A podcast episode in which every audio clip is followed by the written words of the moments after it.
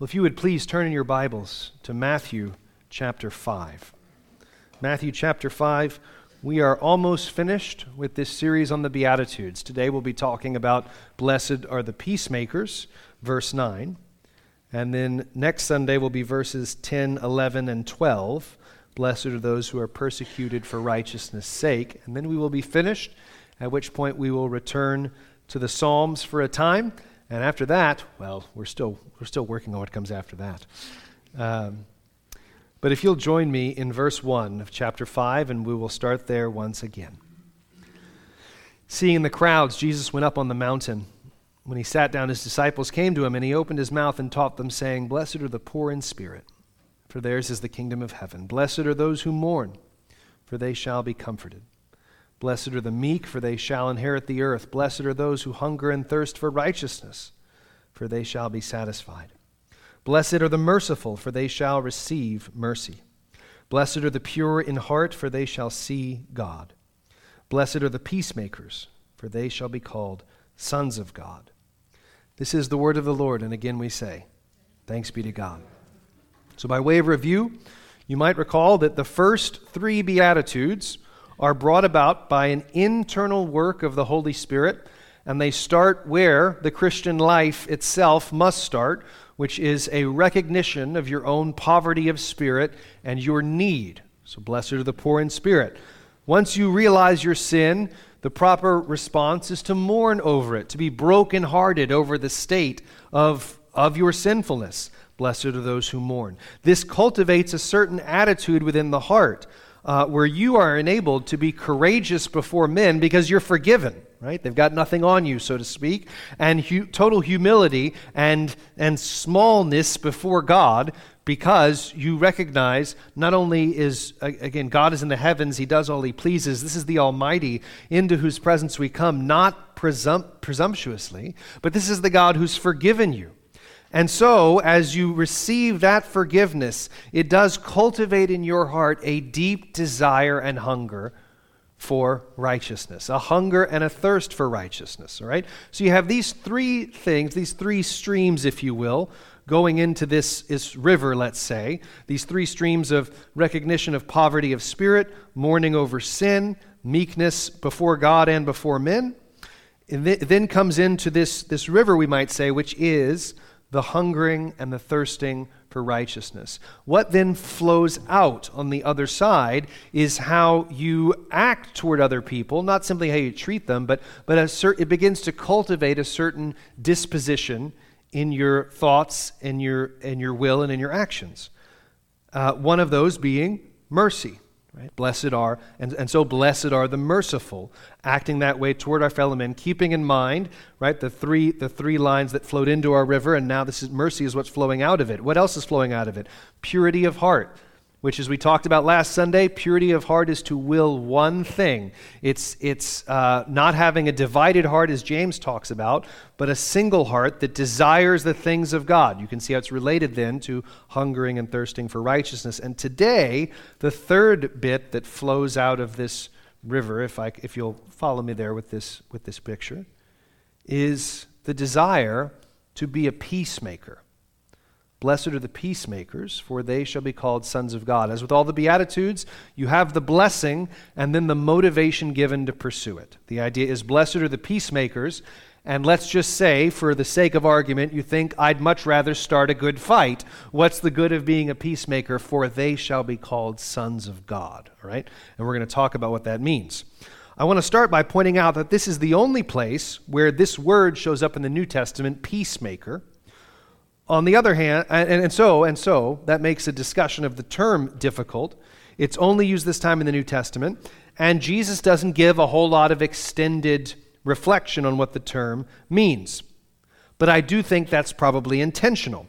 Jesus is speaking to a Jewish audience who would have been very familiar with the concept of shalom. It's the Hebrew word for peace, but it carries with it the idea of peace in every sphere of life. If you can put up the next one, Jeremiah. Peace in every sphere of life, wholeness, completeness, uh, uh, peace in every uh, part of life or sector of life, you might say.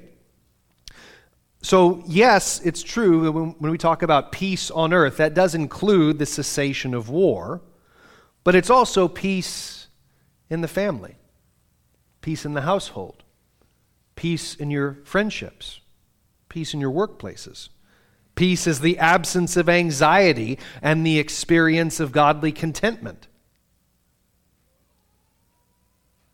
Peace in all of our relationships. And of course, peace with God which we would identify most fundamentally, of course, as forgiveness and salvation.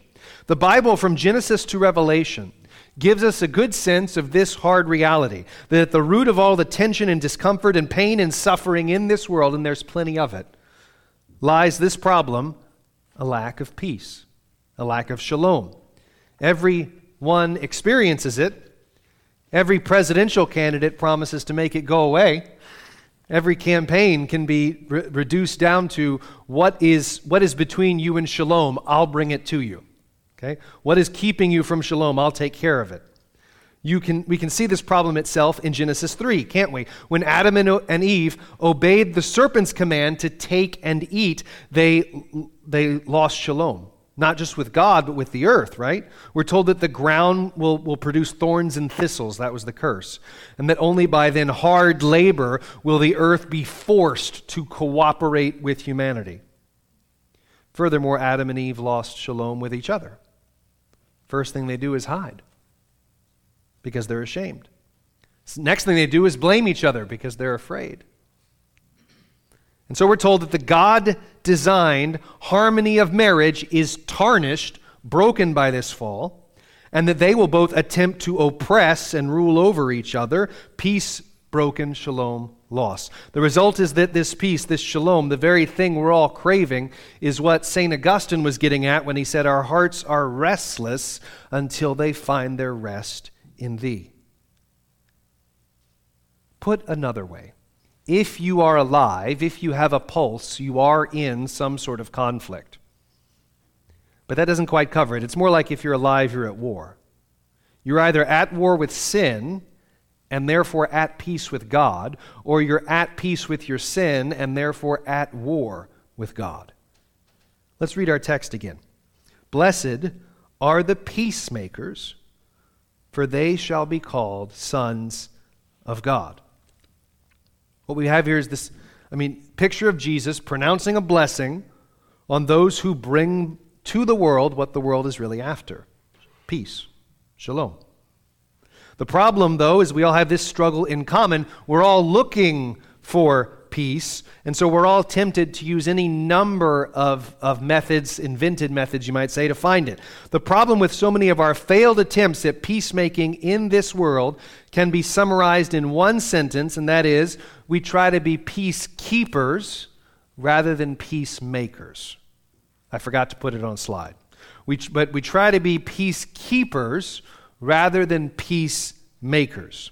In other words, we're trying to assemble or sometimes reassemble peace by keeping or preserving or protecting a pathetic reflection of the shalom that we're actually after.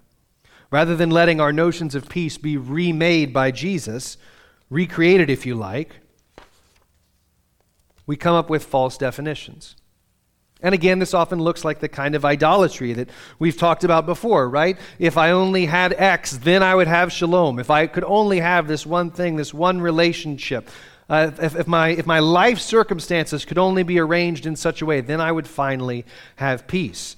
When we think about the differences between peacemaking and peacekeeping, to try to make this distinction for you, I'm going to use a sermon illustration that I don't often use, at least a source of illustrations, and that is the book trilogy The Hunger Games, where there's this sort of stormtrooper police force, and they're called the Peacekeepers.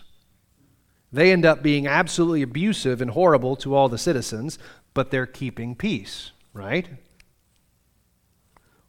Well, it's actually that's actually a pretty good commentary on how far a culture can get from shalom and still call it peace.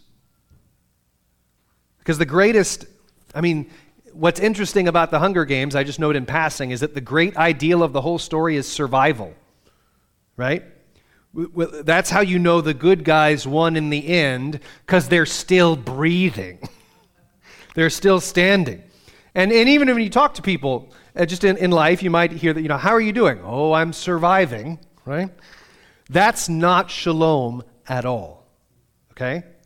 Shalom is not mere survival.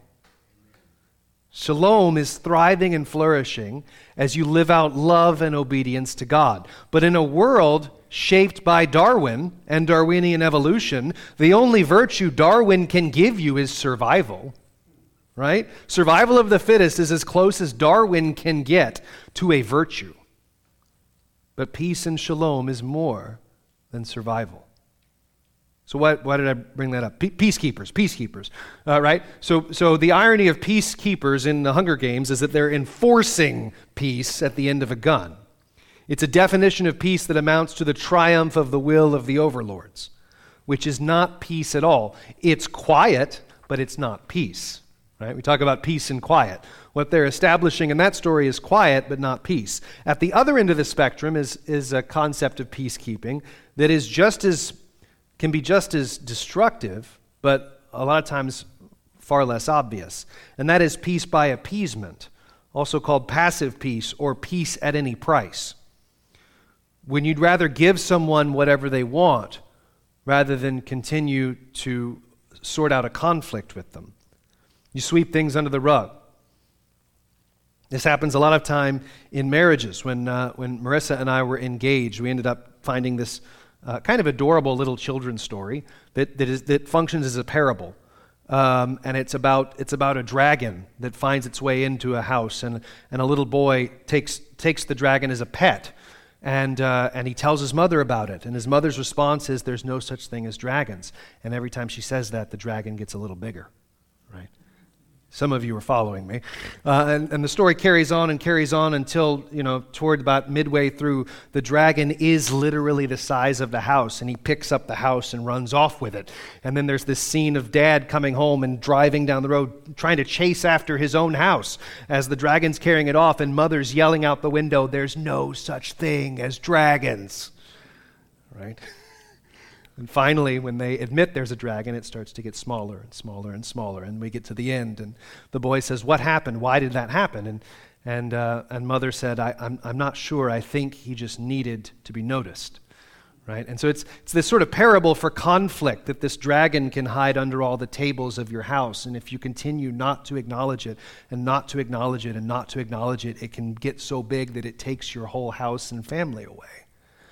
It also makes communication about it a lot easier. So if there's something hiding under the rug and uh, Marissa perceives it or I do, just in daily conversation as a married couple, we can say, I think there's a dragon in the living room. really, which is a lot easier than saying, we need to talk, right? That terrifies people. But if you say, I, th- I, think there's a dragon in the kitchen that we need to talk about. Oh, okay, all right, that sounds a lot, that sounds a lot easier. We, can, we can fight the dragon together, right? So there's, there's a little free marriage advice for you. So, peace at any price, peace by appeasement, is when you ignore the dragon. Right? You don't talk about it. And it just keeps getting bigger. It's, it's another kind of peacekeeping rather than peacemaking. And, and lots of relationships, um, uh, marriage relationships, parent child relationships are hurting because the expectation is developed that, that peace and quiet has to be kept at any price. The problem with this kind of passive peacekeeping is that it kind of looks like humility sometimes right? Because we're not making a fuss. But what happens when we don't deal with each other in the relational level? Well, either we continue to sustain and endorse sinful patterns because we refuse to address them, or we're helping ourselves and others to cultivate bitterness in the heart. This is why conflict resolution is actually one of the most, I think, important aspects, important priorities in the Christian life. Jesus talks about it in Matthew 18 and how there's a Christian responsibility to pursue conflict resolution when it crops up. That doesn't mean you have to like conflict, okay? Most people don't like conflict. But hating conflict doesn't remove the responsibility to pursue resolution where it's needed. If you're curious, there's a very good and very short book on this. You can read it, you can knock it out this afternoon. It's called Resolving Everyday Conflict. We actually have it in the, the book repository down the hall. I think it's, if you look at your worship guide uh, in front of you in the pew, there's a, there's a picture of it on the back. It's a, a recommended book of, of the month or whatever. I didn't do that intentionally, actually, it just fits. But in that book, there's great stuff like how to forgive others, uh, how to have the hard conversations, how to do biblical confrontation, lots of stuff that most of us need help doing, and most of us have not been shown how to do. Uh, there's even a whole section on the importance of looking someone in the eye and saying the words, Will you forgive me? or I forgive you, which is different from uh, It's fine. Don't worry about it. It's different. I, I forgive you is very different from It's fine.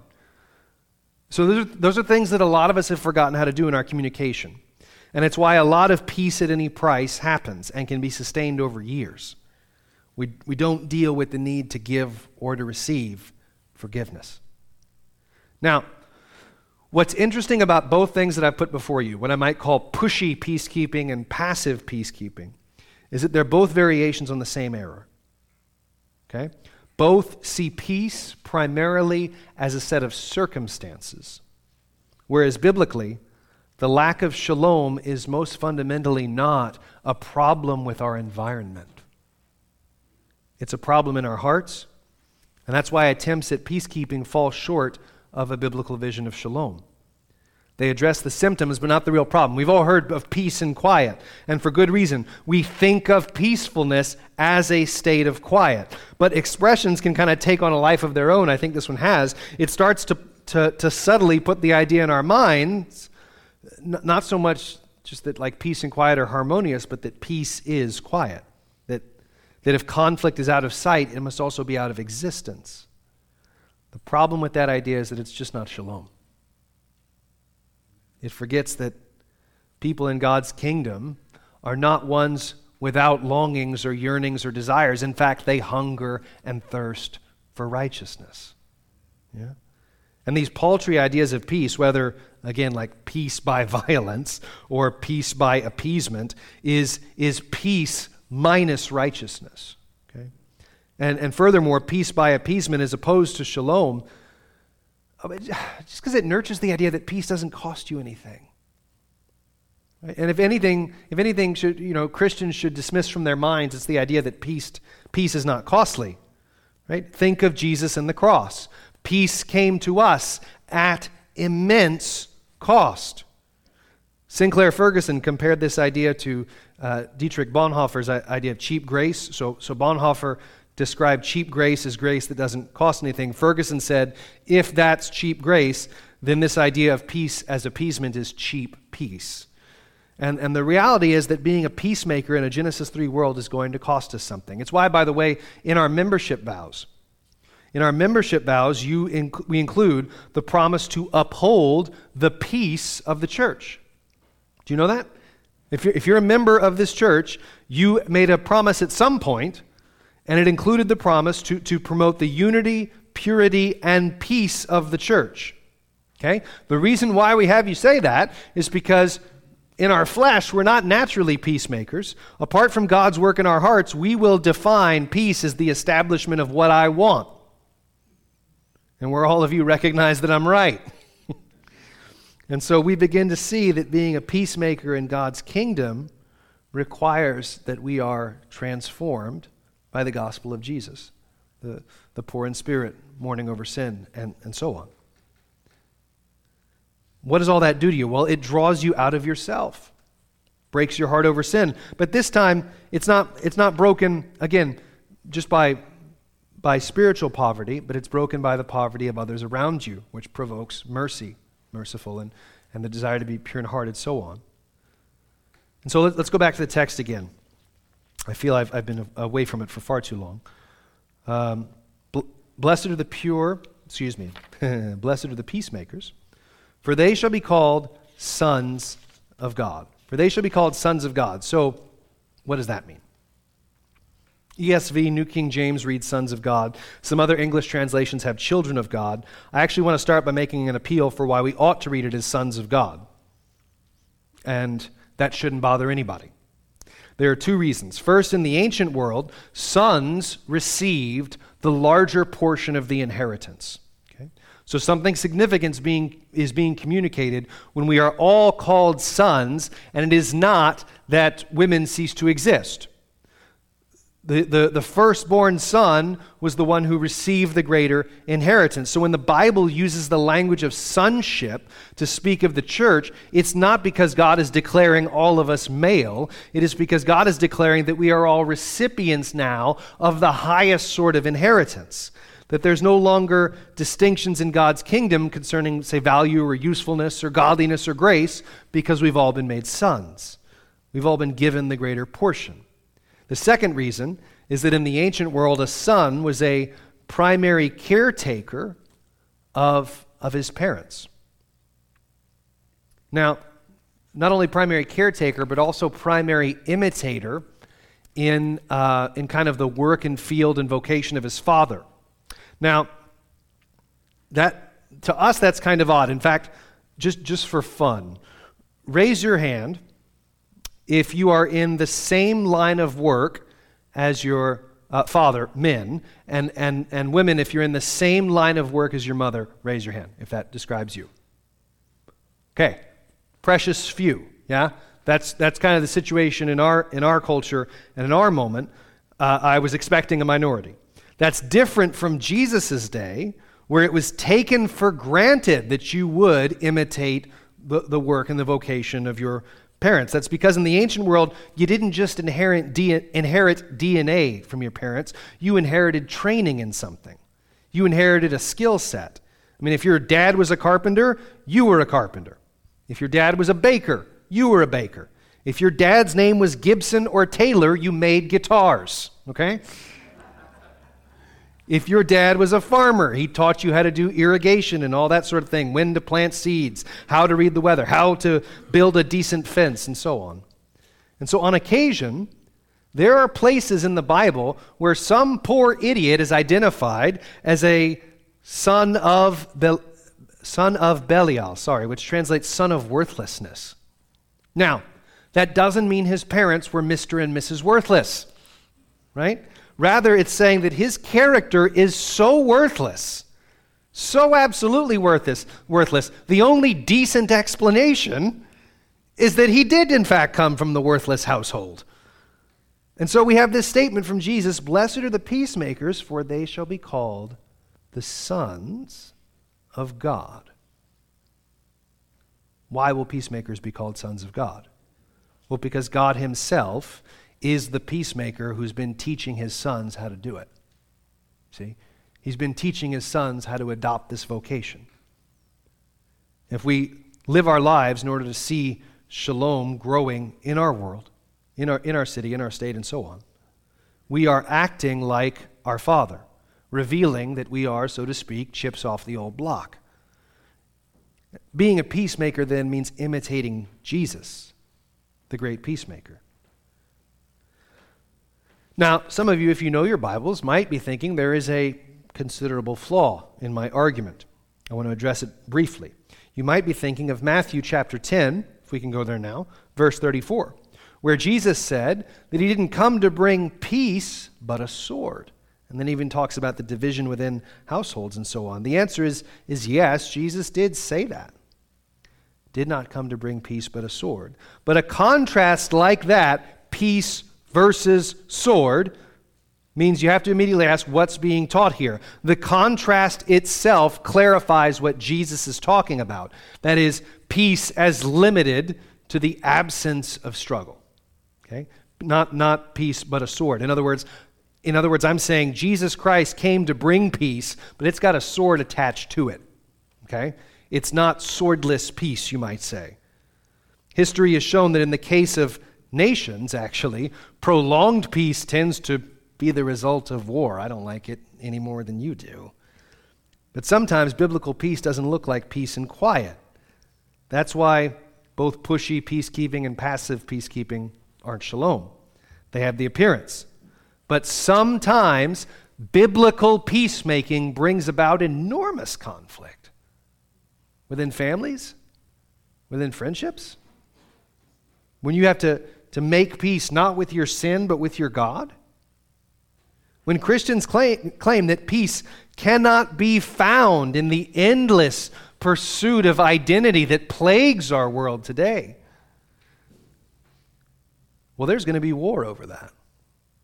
When Christians call husbands and wives to peculiar responsibilities and work, there's going to be war over that. And so peace means war. peace with God means war over sin. Is that a contradiction? Well, ask Jesus. Ask Jesus, our Prince of Peace, who came to reconcile us to God and paid for that proclamation with his life because my peace comes only at the cost of his blood and not my own.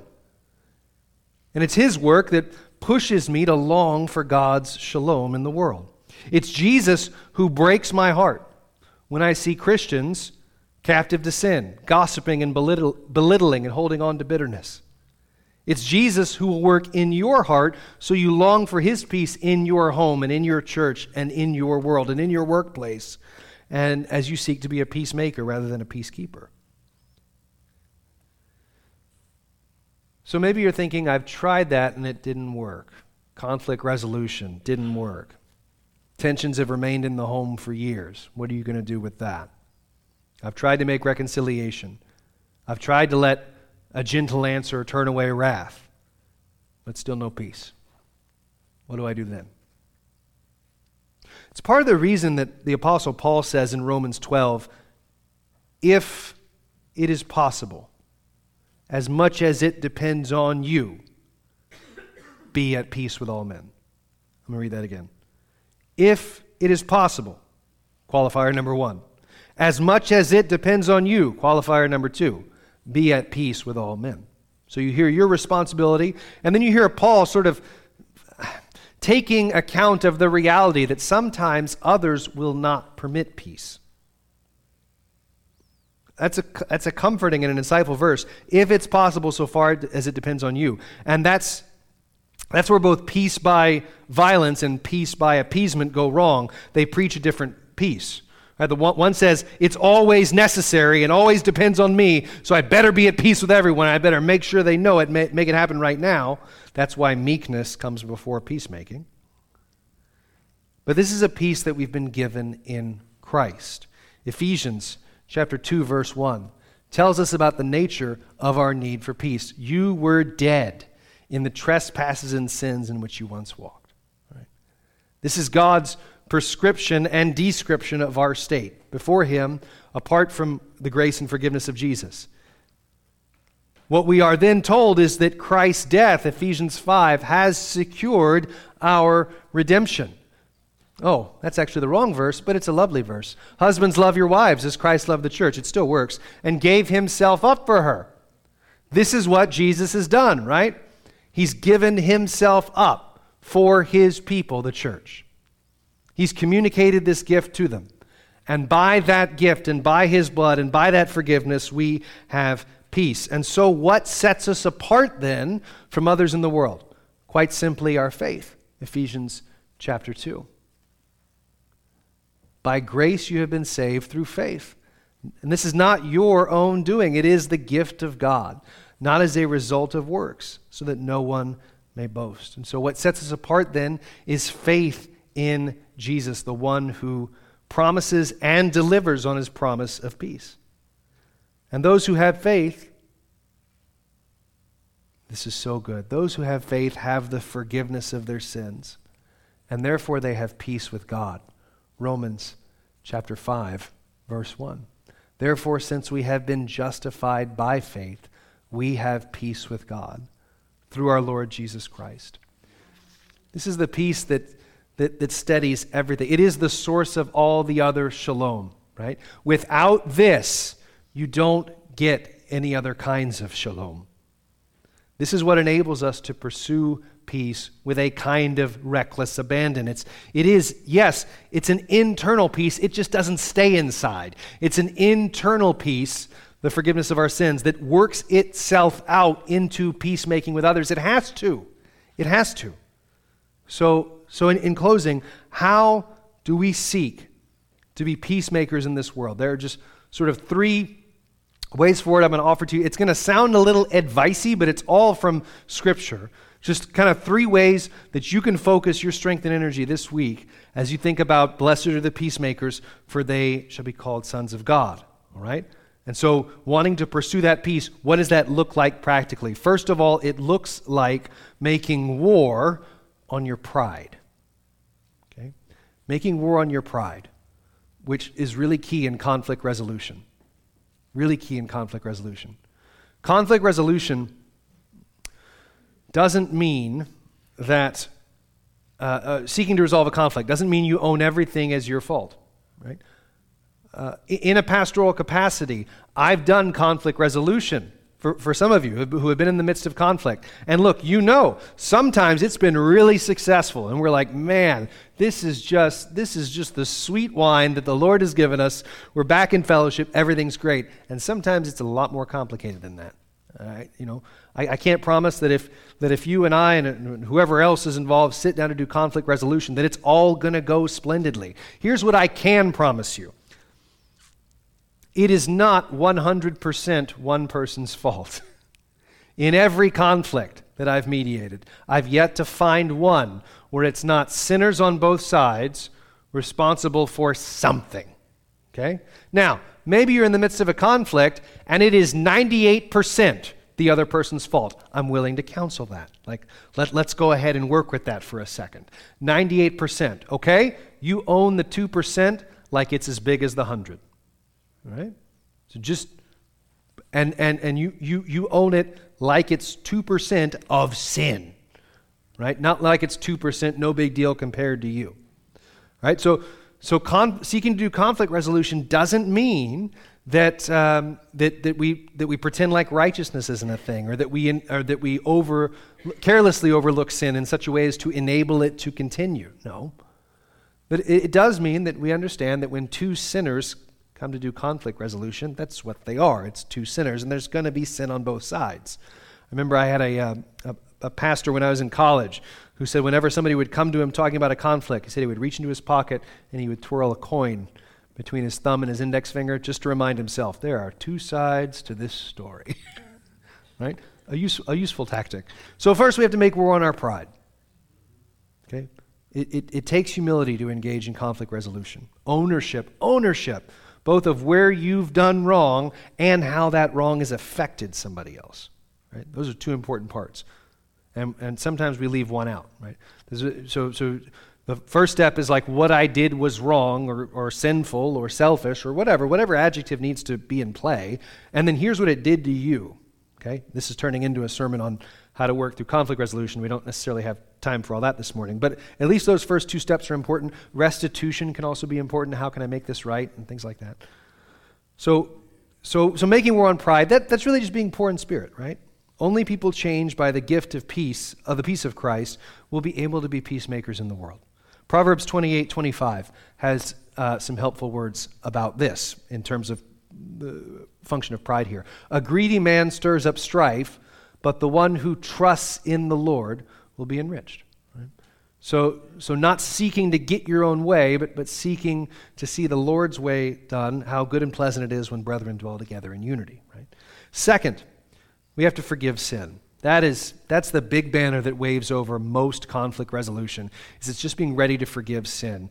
And what I don't think we talk about often enough, dear saints, is how absolutely scandalous the Christian doctrine of forgiveness is. Right? So when Jesus says, I tell you, you remember, not seven times do you forgive your brother, but 70 times seven, right? So you can go ahead and, and count that up if you want. Good luck on tracking that over the long haul. The idea is that you do lose count and then you do keep on forgiving. And again, there are situations where, where you're thinking, man, if, if I if I just let this go and pretend it doesn't matter and enable future sin, that's going to not be good. Yeah, probably you need some wisdom there. Come and talk to an elder, myself or another elder, on how to navigate hard situations like that. Okay?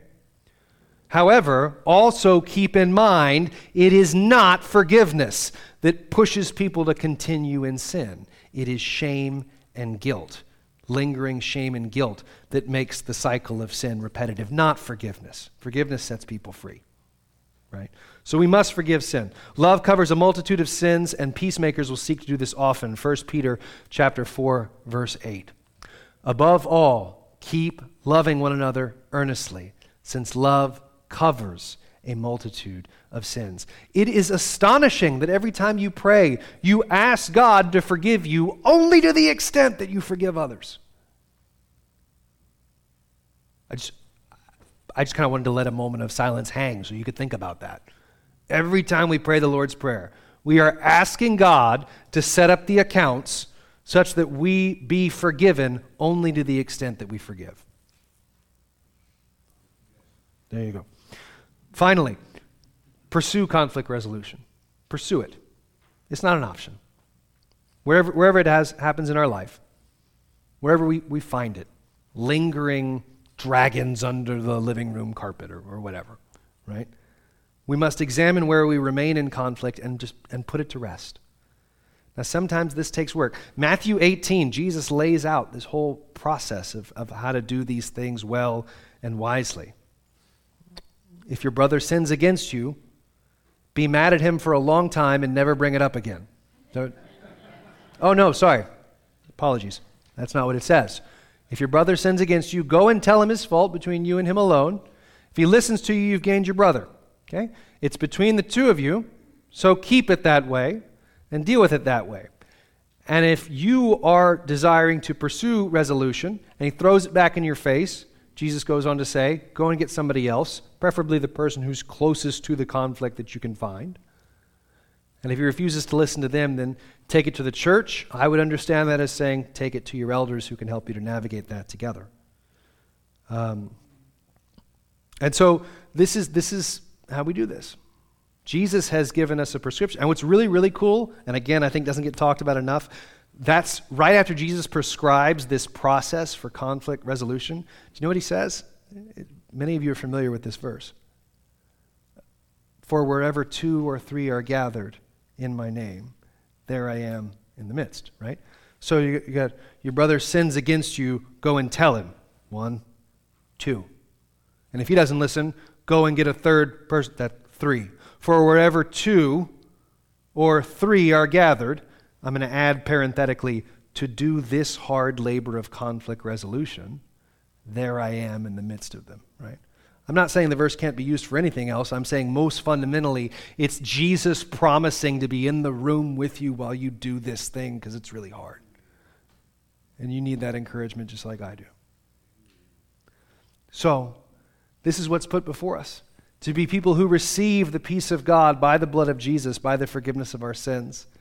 To rejoice in that together. It's part of why we gather on Sunday morning and then to go and be peacemakers in our world, extending that same forgiveness to our neighbors. And the good news is that blessed, rejoicing, happy are the peacemakers, for they shall be called sons of God their Father. Let's pray. And so, our Father, you who have made peace by the blood of Jesus your Son, we ask that you would form and shape us into peacemakers worthy of the name. Indeed, that we would be called sons of God because we're simply resembling our Father.